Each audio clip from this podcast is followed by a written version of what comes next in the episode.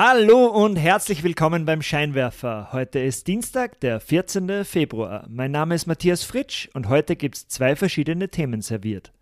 Zuerst erfährst du, wie sich Unternehmen mit den sogenannten Shadowboards fit für die Zukunft machen.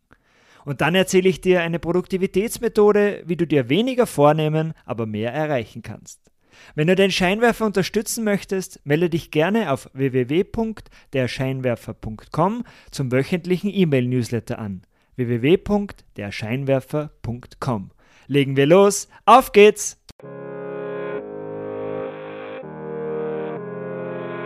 Willkommen beim Scheinwerfer. Dieser Podcast bringt Unternehmern und Führungskräften die Geheimnisse der erfolgreichsten Unternehmen und die wichtigsten Insights, um bessere Entscheidungen zu treffen. Jeden Dienstag frisch zum Frühstück serviert.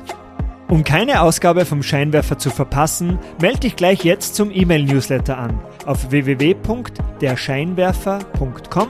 Das ist www.derscheinwerfer.com.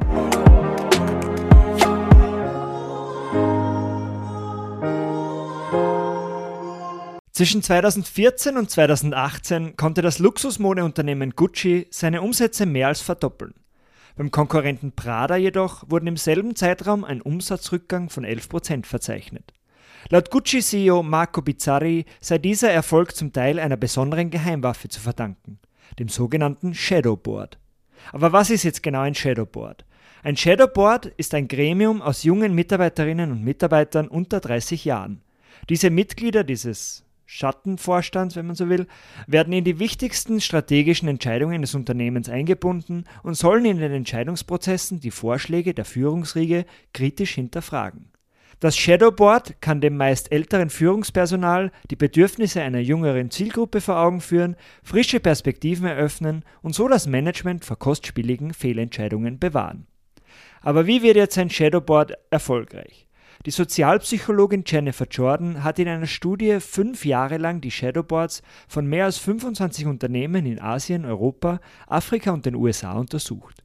Die Ergebnisse waren eindeutig. Unternehmen mit Shadowboards gelang es besser, neue kreative Ideen umzusetzen und die Kluft zwischen älteren und jüngeren Teammitgliedern zu überbrücken. Damit Shadowboards auch wirksam eingesetzt werden können, sollten drei Punkte beachtet werden. Erstens, sie brauchen die richtige Zusammensetzung.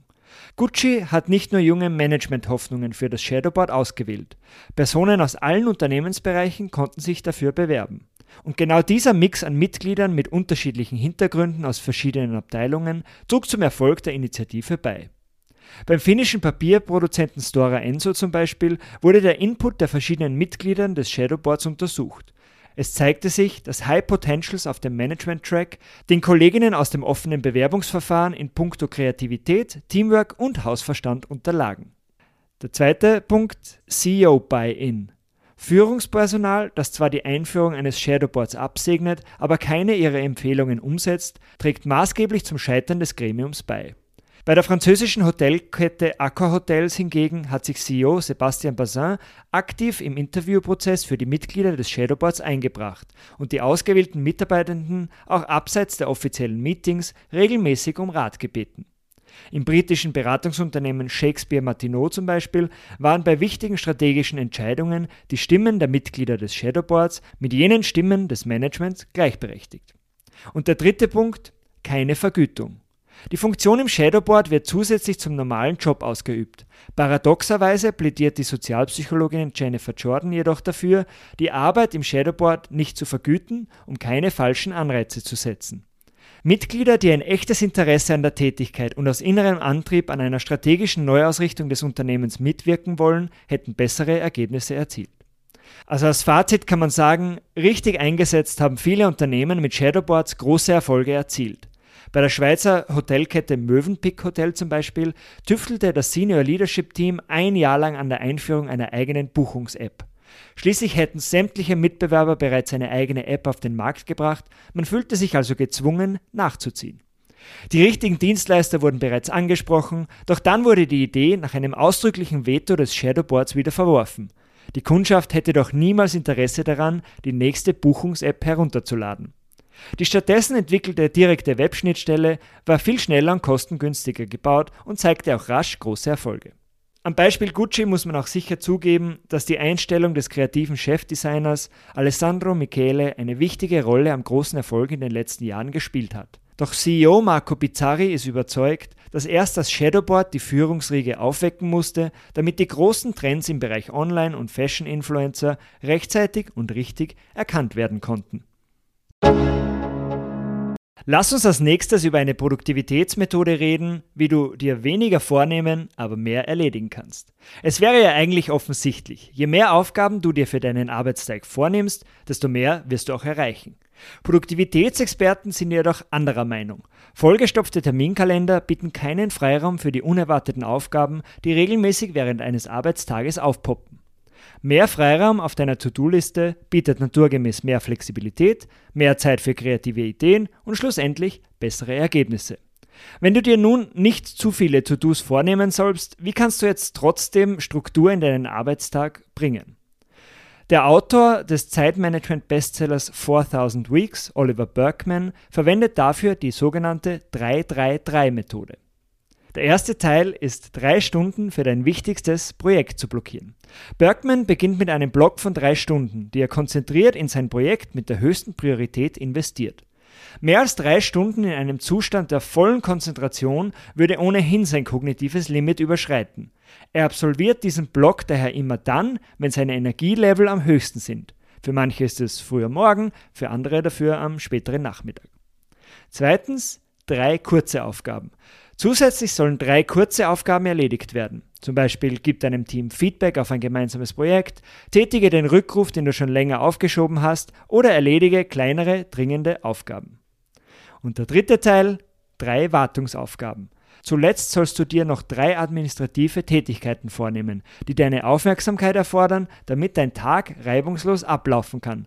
Zum Beispiel deinen Posteingang aufräumen, Meetings planen oder deine Reisekostenabrechnung abschicken.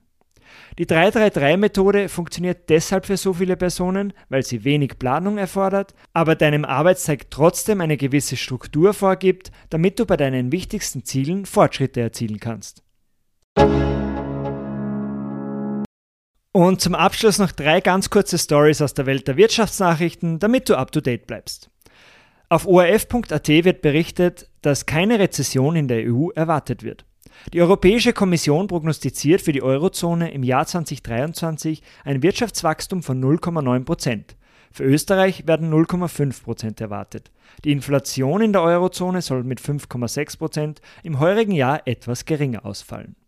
Zweitens, das Online-Magazin Trending Topics berichtet, dass ChatGPT Plus in Österreich und Deutschland verfügbar ist.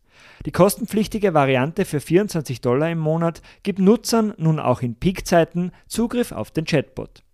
Und drittens, die Tageszeitung Der Standard berichtet, dass die Pläne zum Ende des Passwortteilens auf Netflix immer konkreter werden. In Kanada, Neuseeland, Portugal und Spanien muss nun ein Hauptstandort pro Abo festgelegt werden. Falls ein Abo mit Freunden geteilt wird, wird nun eine Extragebühr eingehoben. Weltweit sollen sich derzeit über 100 Millionen Haushalte gemeinsame Netflix-Konten teilen.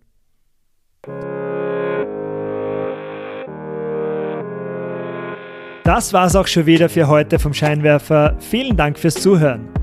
Wenn dir diese Ausgabe gefallen hat, leite sie doch gerne an deine Freunde und Freundinnen weiter. Um keine Ausgabe mehr zu verpassen, melde dich gleich jetzt auf www.derscheinwerfer.com zum Newsletter an. Das ist www.derscheinwerfer.com. Bis zum nächsten Mal. Ciao!